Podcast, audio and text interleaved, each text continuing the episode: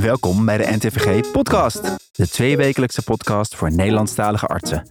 Ik ben wetenschapsjournalist Job de Vrieze en ik ga je weer bijpraten over interessant en opvallend nieuws uit de recentste nummers van het NTVG. In deze aflevering hoor je onder meer over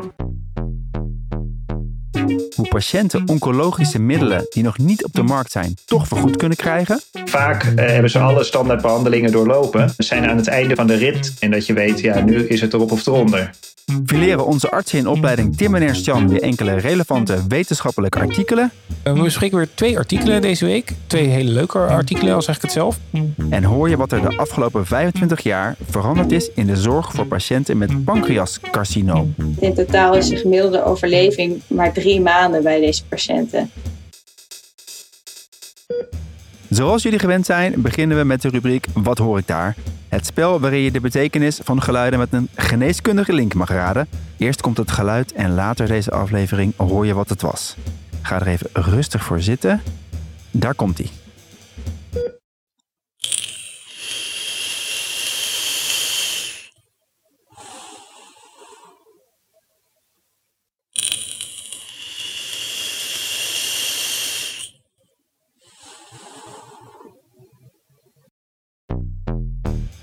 Ja, dat klonk inderdaad rustgevend. Maar enkele artsen in Nederland krijgen hier een flink hoge bloeddruk van.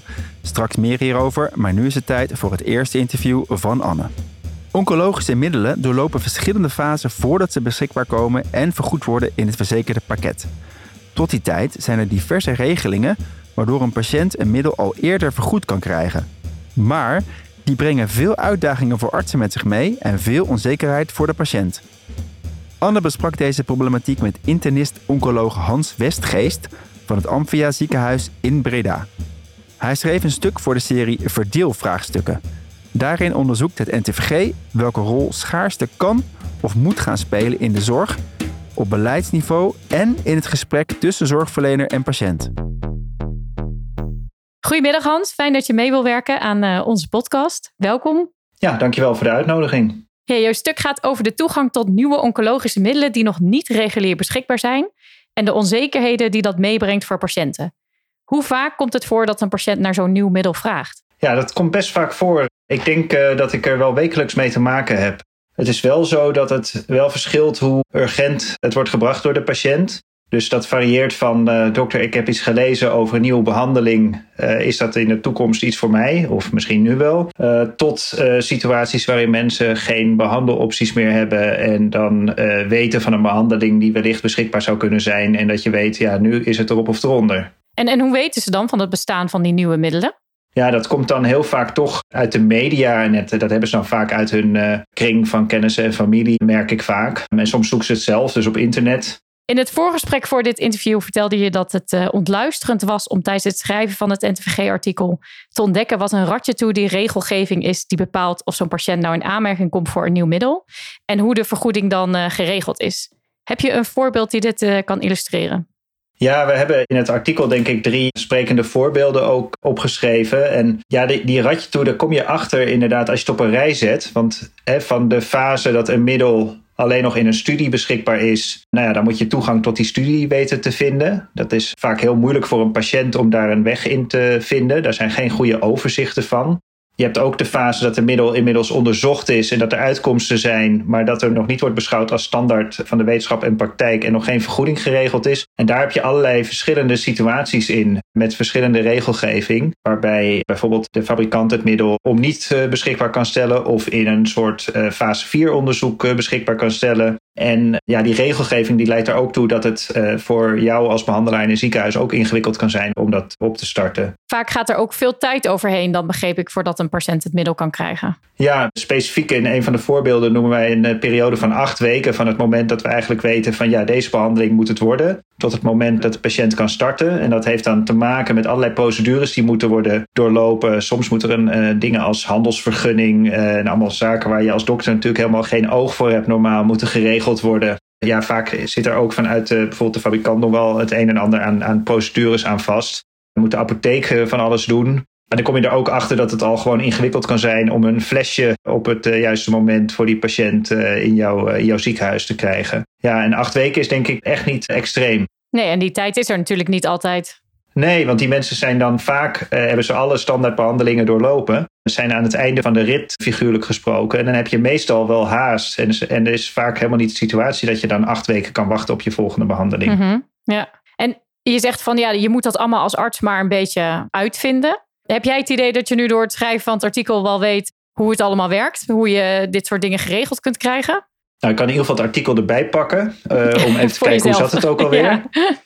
Nou, kijk, wat ik praktisch heb geleerd, en dat is misschien voor de luisteraar ook wel goed, dat je, eh, je moet voorbereid zijn op zo'n vraag. En wat ik daarmee bedoel is dat je moet weten wie je allemaal nodig hebt om dan vervolgens dat middel beschikbaar te krijgen. Dus je hebt daarvoor een goed contact nodig met je apotheker, die vaak denk ik ook wel weet hoe de, eh, hoe de hazen lopen in dit veld. Je hebt contact nodig binnen verzekeraars. De ervaring die ik heb eh, opgedaan is toch dat het best moeilijk is om de juiste persoon bij een verzekeraar dan te spreken te krijgen. Dus het is handig als je daar iets meer van weet. Of als je iemand hebt die je daarbij kan helpen. En ja, en ik denk dat als je dit allemaal nog niet precies ooit gedaan hebt en niet goed weet, dat je dan ook wellicht wel wat kan hebben aan een ziekenhuis, vaak een academisch ziekenhuis, die, eh, die misschien al meedoet aan zo'n programma. En dan gewoon vragen, joh, eh, hoe heb jij dat geregeld en eh, hoe moet ik dit aanpakken? Dit zijn wel dingen die je eigenlijk wel al moet weten. En ook moet weten dat het, dat het wat tijd duurt voordat je een patiënt informeert. Ja. Eh, want die patiënt die zal dan vaak haast hebben en snel iets willen. En eh, er is niks zo frustrerend als dat dan blijkt dat dat traject weken in beslag neemt. En zeker als je niet precies weet hoe lang het gaat duren, dan krijgt zo'n patiënt natuurlijk echt het idee dat hij aan het lijntje gehouden wordt. ja. En nog tips voor ons als media, aangezien de patiënten het van ons dus vaak horen? Ja, nou, fijn dat je het vraagt. Ehm, ik denk dat daar wel ook een echt een belangrijk leerpunt zit. Want het is natuurlijk heel mooi dat we stappen maken in de ontwikkeling van nieuwe middelen. En dat de wetenschap continu allemaal nieuwe dingen eh, ontdekt. Het is ook belangrijk om daarover te berichten. Het is ook gewoon interessant en leuk om daarover te lezen. Maar de keerzijde is wel dat patiënten vaak meegenomen worden in het woordgebruik. Dus ik denk dat eh, taalgebruik heel belangrijk is. Eh, woorden als eh, veelbelovend, ehm, ja, daar moet je mee oppassen. Ehm, als iets nog niet beschikbaar is. Ik denk dat het ook kan helpen om in artikelen er iets over te schrijven. Van nou, dit betreft een nieuwe ontwikkeling, maar het is bijvoorbeeld voorlopig nog niet beschikbaar in de praktijk. Of het is alleen beschikbaar voor geselecteerde patiënten. Ja, ik denk dat het kan helpen als alle nieuwsberichten daar genuanceerd over schrijven en de patiënt helpen in het inschatten van, ja, is dit dan voor mij nu praktisch al eh, aan de orde? Want ik denk dat veel oncologen en andere zorgverleners in het veld toch wel wat tijd kwijt zijn om dit soort artikelen uit te leggen. En eh, dat levert veel teleurstellingen op. Helder, dankjewel Hans. Graag gedaan. Dankjewel Anne en Hans. Het artikel van Hans Westgeest vind je uiteraard op de website onder podcast. Reageren mag zoals altijd via podcast.ntvg.nl. En dan zijn we nu toe aan de warme douche. De rubriek waarin we mooie initiatieven in de Nederlandse medische wereld uitlichten. En dit keer gaat de warme douche weer naar een duurzaamheidsinitiatief. Want net als op veel andere plekken in het ziekenhuis gaat er op de cardiologie heel wat plastic doorheen. En dat belandt bijna allemaal in het medisch afval. Een aantal artsen werkzaam in Leeuwarden en Nijmegen sloeg de handen ineen en zie hier het project Hartplastic. Ik ga bellen met een van de initiatiefnemers, Joost Haak. Hij is interventiecardioloog in het Medisch Centrum Leeuwarden. Ja, welkom Joost. Eh, gefeliciteerd met eh, de warme douche voor jullie eh, initiatief. Ja, dankjewel. Zou je in het kort kunnen uitleggen, wat houdt het nou in, hartplastic? Wij recyclen plastic op het katlab.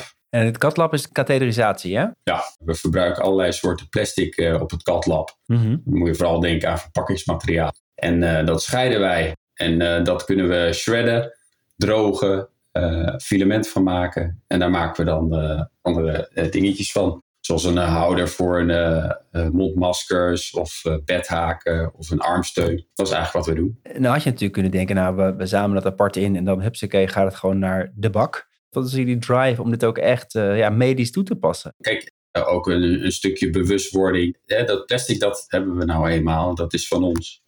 En ja, daar zouden we ook andere dingen van kunnen doen. En dan kunnen we dat eh, het liefst gewoon weer hergebruiken in het ziekenhuis. Ja, en je noemde al even een kort paar dingen. Wat zijn nog mooie voorbeelden verder van dingen die er nu al mee gedaan worden en ideeën om ermee te gaan doen? Nou ja, er zijn wel een aantal ideeën. Een van de ideeën is eh, ook dat we daar een, eh, een zaklamp van maken. Dat is dan voor de verpleegkundige in de nacht. Maar ook bijvoorbeeld een, een ziekenhuisklomp. En er zijn ook allemaal kleine dingen die we maken voor bij ons op het katlab. Eigenlijk ook wel net wel wat ik net zei. Maar eh, ja, dat soort dingen, dat eh, maken we ervan. Staat de rest van het ziekenhuis al aan de deur om te horen hoe zij dat ook kunnen gaan doen? Ja, klopt. Er zijn dus ook wel andere centra die dat ook graag willen doen. En we krijgen er ook wel bericht van andere specialismes binnen ons ziekenhuis. Dus we zijn wel aan het kijken naar ja, wat voor plastics zijn daar nou? Wat kunnen we daar eventueel nog gaan doen? We staan pas aan het begin van deze plastic revolutie in het ziekenhuis. Ja, ja wie weet. We zijn weer toe aan de twee scherpste medische commentatoren van Nederland. Onze mannen van de House of Godcast, Tim Dekker en Ernst-Jan van het Woud. Zij kampen voor ons iedere keer weer stapels medische literatuur door. En ik ben heel benieuwd, wat hebben jullie nu weer gevonden?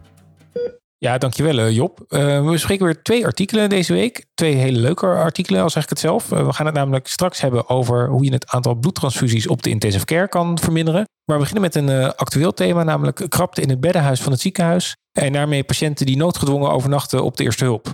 Ja, inderdaad helaas een actueel thema. Het gaat om een artikel van Roussel en collega's in JAMA Internal Medicine. En ik denk dat iedereen die in de spoedzorg werkt wel herkent dat patiënten soms lang wachten op een plek op de verpleegafdeling vanwege plaatsgebrek. En hoewel iedereen het er denk ik over eens zal zijn dat dit niet goed is voor de doorstroom en de capaciteit van de spoedeisende hulp, is in dit onderzoek gekeken of dit ook nadelig is voor de patiënt, ja of nee? Klopt helemaal. Het was een eh, Franse prospectieve cohortstudie in bijna 100 ziekenhuizen, waarin patiënten ouder dan 75 jaar die werden opgenomen via de eerste hulp, die werden geïncludeerd. En er werd gekeken naar wat het effect was van een overnachting op de eerste hulp. En daarvoor werden twee groepen gemaakt. Uh, patiënten die tussen 8 uur ochtends en middernacht werden opgenomen op de verpleegafdeling. Dat was dan de afdelinggroep. En patiënten die gedurende de hele nacht, dus tussen middernacht en 8 uur ochtends, op de eerste hulp verbleven. En daarna pas op de verpleegafdeling werden opgenomen. Dat is dan de SCH-groep. En de primaire uitkomst was mortaliteit, maar er werd ook nog gekeken naar complicaties van ziekenhuisopname. En denk daarbij aan trombose, decubitus, vallen, infecties, eh, dat soort zaken. En de patiënten die direct naar de intensive care gingen, maar ook patiënten die dus wel gedurende de nacht naar een verpleegafdeling gingen, die werden niet meegenomen in de analyse. Ja, misschien moeten we nog wel beginnen met de kleine kanttekening dat de situatie in Frankrijk net anders is dan in Nederland. Wat ook wel onder andere te zien is in de gemiddelde lichtduur op de spoedeisende hulp. Die was namelijk 7,5 uur in de afdelinggroep en maar liefst 23 uur in de SCH-groep. Nou, ik denk dat we in Nederland dit soort doorlooptijden eigenlijk gelukkig veel, veel minder vaak zien. Maar goed, in deze situatie dus, dan was er ook een verschil in mortaliteit, eh, toch? Ja, ik vond het wel opvallend, want de mortaliteit was eh, dus significant hoger in de groep die op de eerste hulp uh, overnachtte. En uiteindelijk waren er bijna 1600 patiënten geïncludeerd, ruim 700 in de SCH-groep en 891 in de afdelinggroep. En de baseline karakteristieken die waren gelijk in beide groepen. En er was een hoge gemiddelde leeftijd van 86 jaar. Dan die mortaliteit, die was dus 15,7% in de groep die op de SCH had overnacht, vergeleken met 11,1% in de afdelingsgroep. Dat is toch een relatief risico van, uh, van 40%. Daarnaast had die SCH-groep ook twee keer zoveel kans op een val en bijvoorbeeld 40% meer kans op het oplopen van een infectie tijdens de opname. Nou, en die verschillen die waren nog groter in de meest kwetsbare patiënten die uh, niet eh, ADL zelfstandig waren. Ja, dat is best wel een indrukwekkend verschil. En je zou misschien ook kunnen zeggen dat er dat verschil ook deels zit in het soort patiënt dat direct wordt opgenomen. En het soort patiënt dat eerst een nacht op de SCH overnacht. Dus misschien is het wel zo dat patiënten met meer complexe problemen, waar het gewoon moeilijk is om een geschikte afdeling te vinden, gewoon wat langer wachten. En dan ook daarom een hogere mortaliteit hebben, toch? Ja, daar hebben ze natuurlijk deels wel rekening mee gehouden. Want er is gecorrigeerd voor comorbiditeit, voor, voor kwetsbaarheid, voor vitale parameters. Om de patiëntgroepen toch uh, vergelijkwaardig te maken. En, en dan bleef het verschil in mortaliteit en in complicaties nog steeds significant aanwezig. En ze hebben ook gecorrigeerd voor het, uh, voor het soort ziekenhuis waar iemand is geweest. Groot of klein, uh, ruraal of stedelijk, academisch, perifeer. En ook dan bleef dat verschil in mortaliteit bestaan. Dus wat dat betreft lijkt het wel een nette analyse. En je kan er ook tegen inbrengen dat ja, een ernstig zieke patiënt, denk ik, eerder op een afdeling wordt opgenomen dan een minder acuut zieke patiënt. En dat zou dus juist weer leiden tot een hogere mortaliteit in de afdelingsgroep. En dat zien we dus niet in de resultaten. Nee, dat ben ik op zich wel met je eens. En ik vind alles bij elkaar ook echt wel interessante data. Die echt wel je gevoel ondersteunt dat het gewoon goed is voor de patiënt om gewoon tijdig op de juiste plek behandeld te, te worden. Even vermelden dat ik ook de, de onderzoeksopzet wel heel erg mooi vond. Het was een samenwerking van meer dan 100 SCH's in Frankrijk. En die hebben zo samen gedurende een hele korte periode van twee dagen uh, alle patiënten boven de 75 jaar beoordeeld voor inclusie. Ja, en zo in korte tijd een heel mooi cohort weten te creëren. Uh, die korte periode was toevallig wel midden in een COVID-influenza-RSV-piek. Dus wat dat betreft moet je dat misschien wel meenemen in het grote percentage op de SCH-overnachtende patiënten. Misschien zijn deze getallen ook niet helemaal representatief voor de gemiddelde situatie. Maar uh, zoals de auteurs denk ik ook terecht stellen, zijn het juist deze periodes die ook een beetje de pijnpunten van het systeem blootleggen, denk ik. Ja, daar ben ik het helemaal mee eens. Zeker met dat laatste. En ja, hoewel misschien niet één op één te vergelijken met de Nederlandse situatie, is het gewoon echt wel een interessante associatie. En reden te meer om ook in Nederland bezig te blijven om de doorloop vanaf de spoedeisende hulp te verbeteren. En in ieder geval de lichtduur van deze studie te vermijden. Zeg eens, ik, ik, was laatst een andere podcast aan het luisteren en um, daar hoorde ik het volgende gezegde voorbij komen. The most common reason for phlebotomy is sunrise. Wat je daar denk ik uh, vrij vertaald uit kan meenemen is dat we eigenlijk gewoon te vaak standaard bij het ochtendrondje wat bloedonderzoek aanvragen. Mag denk ik ook wel een klein beetje de hand in eigen boezem uh, steken overigens. Maar goed, op de IC liggen natuurlijk de ziekste patiënten in het ziekenhuis en daar lijkt het ook wel echt een beetje een probleem te zijn. Want onderzoek heeft namelijk uh, laten zien dat de patiënt, of de gemiddelde IC-patiënt zo ongeveer 200 milliliter bloed verliest aan bloedafnames tijdens één IC-opname. En dat komt nog bovenop het feit dat mensen die op de IC liggen ook door de acute ziekte vaak ook minder rode bloedcellen aanmaken. Sommigen van natuurlijk ook meer bloed verliezen. En dat alles leidt natuurlijk dat patiënten op de IC best wel vaak bloedtransfusies nodig hebben. Ja, en mogelijk is dit ten dele ook uh, gewoon vermijdbaar. Nou, en de studie die daarnaar heeft gekeken, waar we het over gaan hebben, is van Seagal en collega's. En zij bespreken in het JAMA een studie waarin onderzocht wordt of het overschakelen naar kleinere um, volumes van de afnamebuizen misschien een oplossing is om de hoeveelheid transfusies op de intensive care wat te verminderen. Dus dat klinkt leuk, een goed idee, maar dan is altijd de vraag, uh, hoe hebben ze naar gekeken en wat is het verschil? Ja, uiteindelijk hebben de onderzoekers uh, 25, en dat waren Canadese intensive cares geïncludeerd. En deze IC's werden vervolgens op willekeurige momenten overgezet van de grotere naar de kleinere afnamebuizen.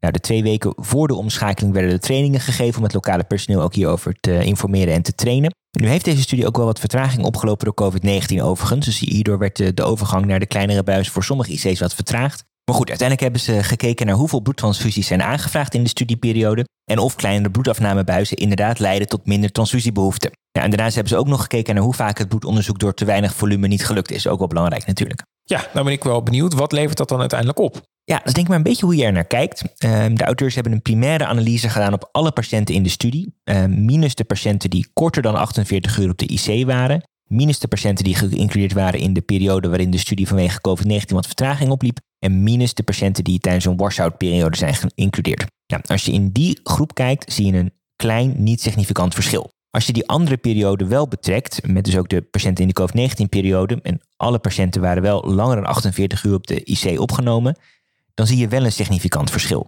Dus ik zou dit persoonlijk gewoon interpreteren als een reëel verschil dat gewoon significant wordt bij een grotere sample size. En het is niet alleen maar statistisch significant, maar ook wel klinisch relevant. Want dit verschil vertaalt zich namelijk naar minder bloedtransfusies met een absoluut verschil van bijna 10 zakjes rode bloedcellen minder getransfundeerd per 100 IC-patiënten als je die kleinere afnamebuizen gebruikt. Nou, ik vind dat best wel indrukwekkend. Ja, ik vind dat dus ook echt wel een uh, groot verschil. Zeker als je het betrekt op uh, de hoeveelheid uh, IC-patiënten landelijk. De kanttekening is natuurlijk, lukt het dan allemaal technisch wel met die kleinere volumina? Ja, um, gelukkig wel. dus het aantal keren dat er onvoldoende materiaal was afgenomen was gek genoeg gelijk in beide groepen. Wat dat betreft maakt het ook niet uit. En in die zin zie ik ook eigenlijk geen grote nadelen van deze interventie als ik eerlijk ben. dus minder lijkt gewoon beter in dit geval. Ja, en er deden best wel veel intensive cares mee. Waren er nou nog type IC's waarop dit beter of minder goed uh, werkte? Ja, er zat best wel wat heterogeniteit in dat effect. En dat hebben de auteurs ook netjes laten zien in de publicatie. Er, er zijn IC's waarbij deze interventie echt een enorm effect had. En er waren IC's waarbij het nagenoeg geen verschil maakte. Dus dat zijn denk ik wel interessante analyse voor in de toekomst. Um, in ieder geval om te kijken waar die verschillen nou eigenlijk in zitten. Ja, daar schrijven de auteurs nu niks op, maar dat zou ik wel graag een keertje willen zien in de toekomst. Ja, dat zou zeker denk ik wel uh, interessant zijn om verder te kijken hoe we het kunnen verminderen. Want ja, hoewel het dus een klein verschil was, uh, zou de impact best wel groot zijn. Als je het doorrekent voor heel Nederland, dan zou je als van de 80.000 intensive care opnames de helft meer dan 48 uur is opgenomen, dan heb je het dus al gauw over 40.000 patiënten en dus over 4.000 zakken bloed op jaarbasis. En dat is wel echt de moeite waard. Ja, en als ook nog eens een keer goed blijven nadenken over welk bloedonderzoek nou echt van belang is en welk bloedonderzoek nog misschien nog wel even kan wachten, dan kunnen we daar ook nog stappen in maken, eh, denk ik. Dus houd het bloed in de patiënt en niet in de buis, zou ik eh, jullie willen meegeven. Maar goed, dat, dat was het voor ons. Eh, hartelijk dank voor het luisteren en tot de volgende keer. En terug naar jou, Job. Dank weer voor jullie scherpe blik. Volgende keer horen we graag weer van jullie. Het is tijd voor het antwoord op de vraag: wat hoor ik daar? Aan het begin van de aflevering hoorde je het rustgevende, maar toch ook wel zorgwekkende geluid van. Ja, wat eigenlijk? Longarts en voorzitter van rookpreventie jeugd, Wanda de Kanter. Ja, we hebben eigenlijk iets gehoord wat je helemaal niet kan horen. Dus het is een beetje een, um, een truc. Wat juist het, het enge is van die vapes, van die elektronische sigaretten, want dat bedoelde je natuurlijk dat ik zou horen is dat je het in volledige stilte, in volledige rust, stiekem, clandestien, in je vuistje, kindje met een roze veepje in een klein vuistje, heel zachtjes met teugjes daaraan inademt, waar niemand iets van hoort, wat niemand iets van merkt. Wederom volop in de actualiteit. Ja. Praat ons even bij. Wat is nu de stand van zaken rondom de vapes in Nederland?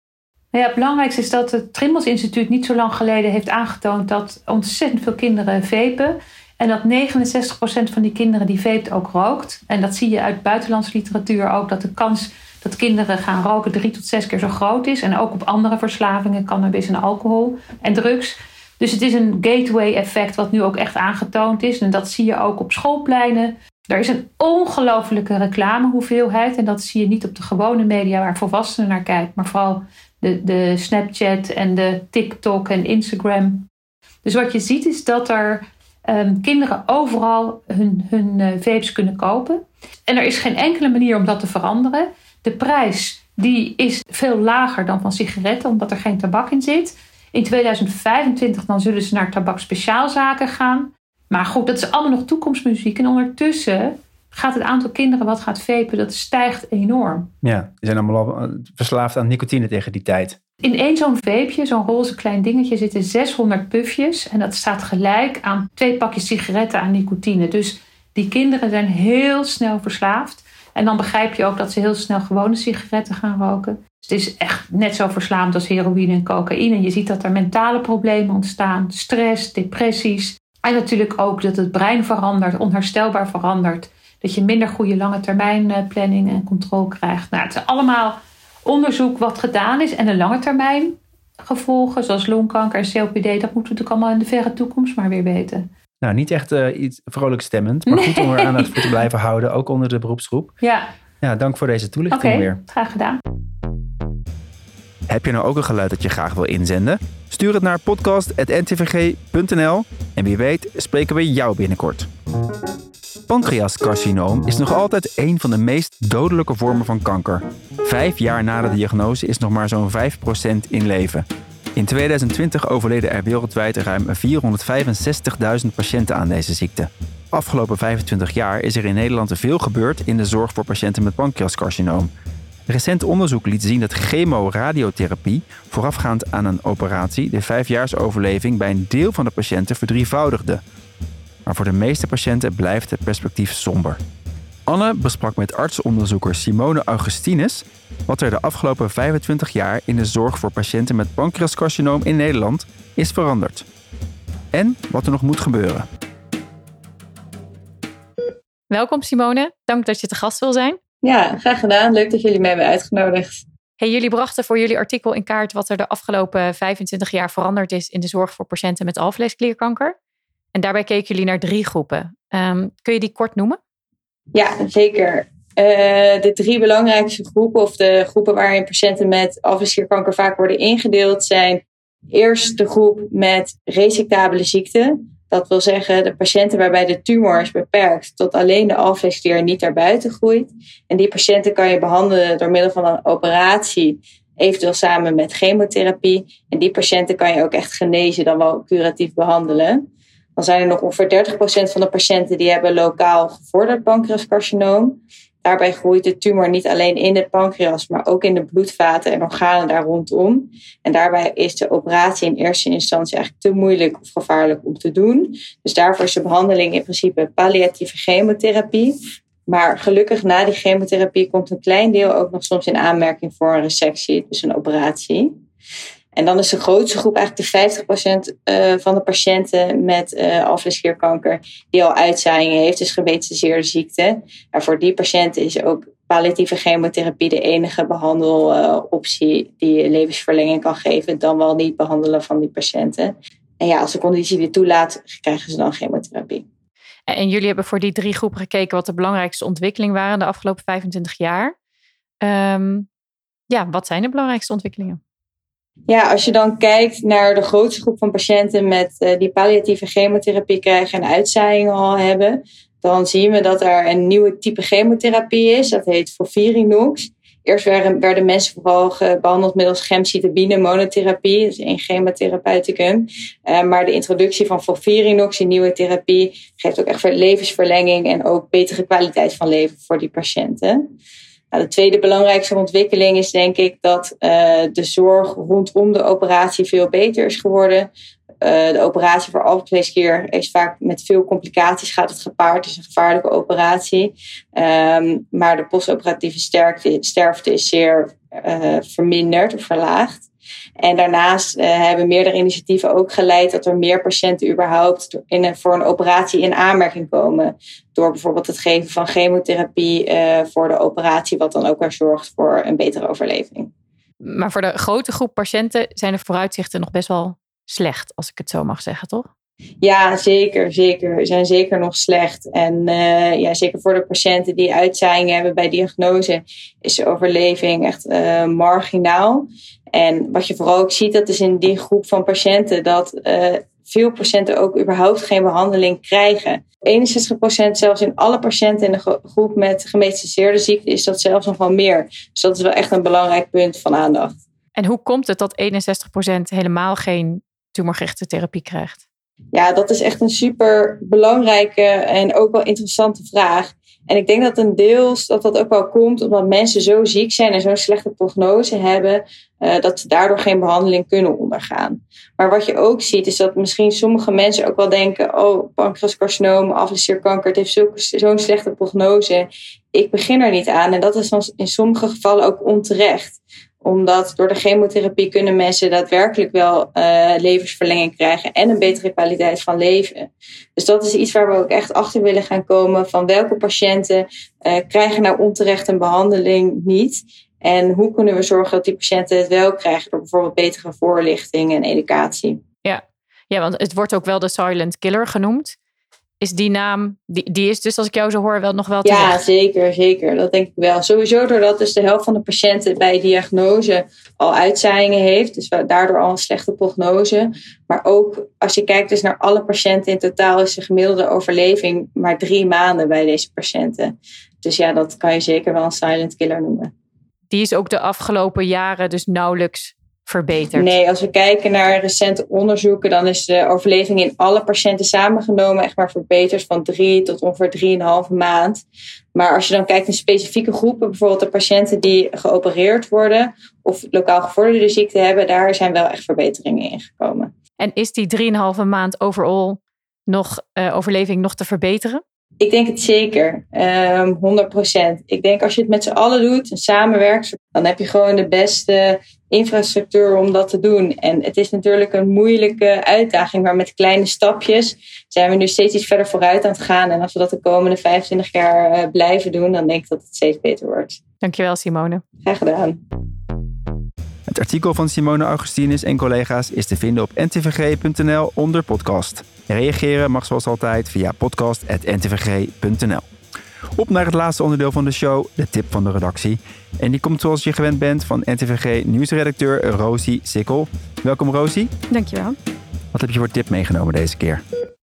Ik heb dit keer een artikel over patiëntenorganisaties geschreven door Piet Hein Peters. En dat stuk eh, dat gaat erover wie vertolkt nou eigenlijk de stem van patiëntenorganisaties? Dat vonden wij een belangrijk onderwerp, omdat uh, vanaf 2024 een nieuwe subsidieregeling uh, van kracht is. Mhm. En daarmee komt 46 miljoen beschikbaar voor die organisaties. En dat ja, betekent ook meer zeggenschap.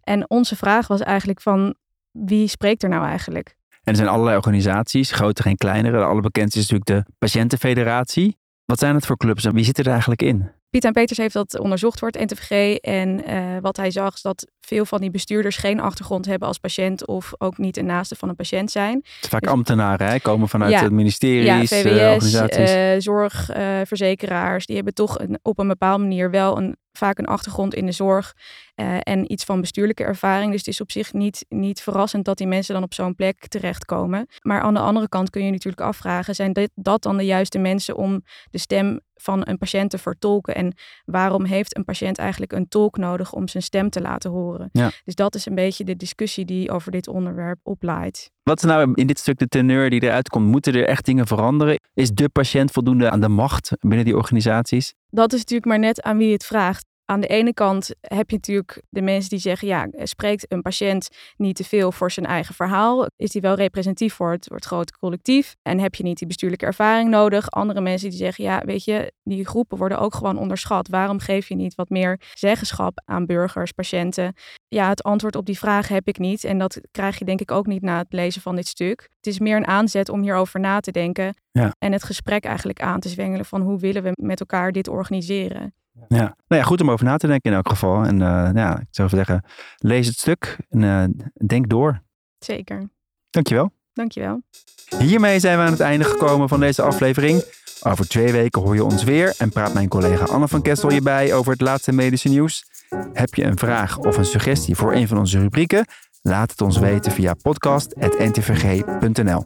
Waardeer je onze podcast? Stuur ons dan door naar die ene collega waarvan je echt zeker weet dat hij of zij ons ook kan waarderen. En laat vooral een review achter door een aantal sterren te geven. En zo help je ons om niet alleen de beste, maar ook de best beluisterde medische podcast van Nederland te worden. En voor nu een heel fijne dag gewenst en tot de volgende aflevering. En onthoud, een goede arts is een goede luisteraar, dus blijf luisteren. Dit is een podcast van de NTVG-redactie in samenwerking met mij, Job de Vriese, Anne van Kessel, Tim Dekker, Ernst-Jan van het Woud en audiocollectief Visionair Ordinaire.